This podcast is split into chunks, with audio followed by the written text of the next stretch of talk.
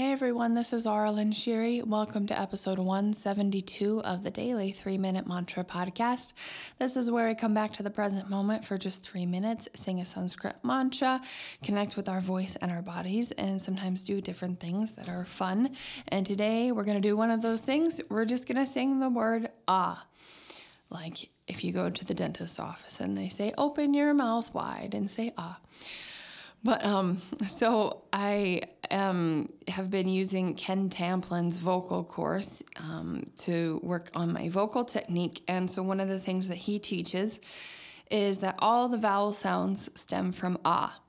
And so it's related to om. And actually, if you've probably heard um, the om, you often see it spelled O M, but it's also spelled A U M.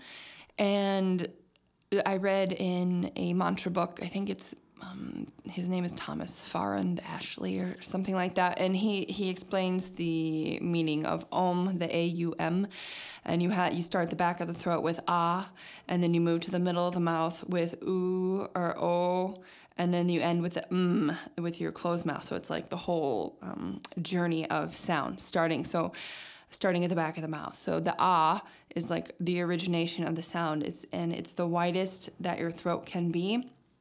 It's the most resonant sound, so that's why um, Ken Tamplin teaches voice the way he does, because to start the vowels with ah, because um, it's the most resonant and widest. So, and then I also read somewhere else that ah is related to the throat chakra, which makes sense if because it's it's like the first sound that comes out of the throat. It's like the I've also re- I've read lots of different things, you know, and lots of things are repeated everywhere, but it's like the guttural a grunt kind of like ah uh, like that's kind of what you that's the first sound you make. So that gives you an idea of ah.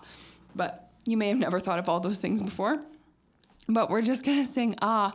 And i mentioned yesterday about focusing on tension and things like that. So we're just going to sing a one note ah and that'll give you an opportunity to maybe just feel if your tongue is tense. I know I hold a lot of tension in my tongue, especially the tip of the tongue, and I try and work on relaxing the back of the tongue, which is all this has been a process. And you can focus on your jaw and your throat and just start noticing if you have tension in these areas, if it, if it hurts to sing and things like that. Um, so, and of course, there I've done a lot of things with um, technique that I've made singing a lot better because it used to not really, I used to not be able to sing for very long. I had too much breath, my throat would get sore.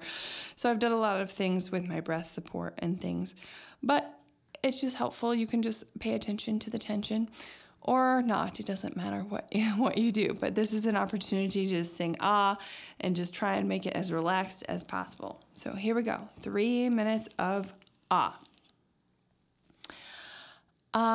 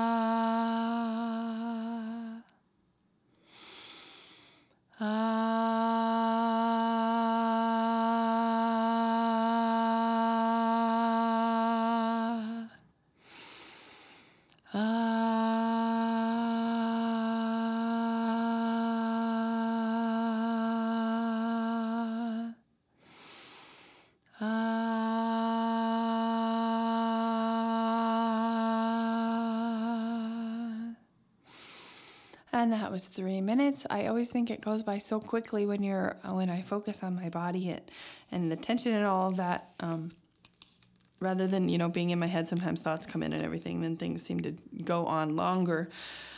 But when I'm present with my body and focusing on things like that, it just flies by. So hopefully you enjoy that, and I will sing with you tomorrow.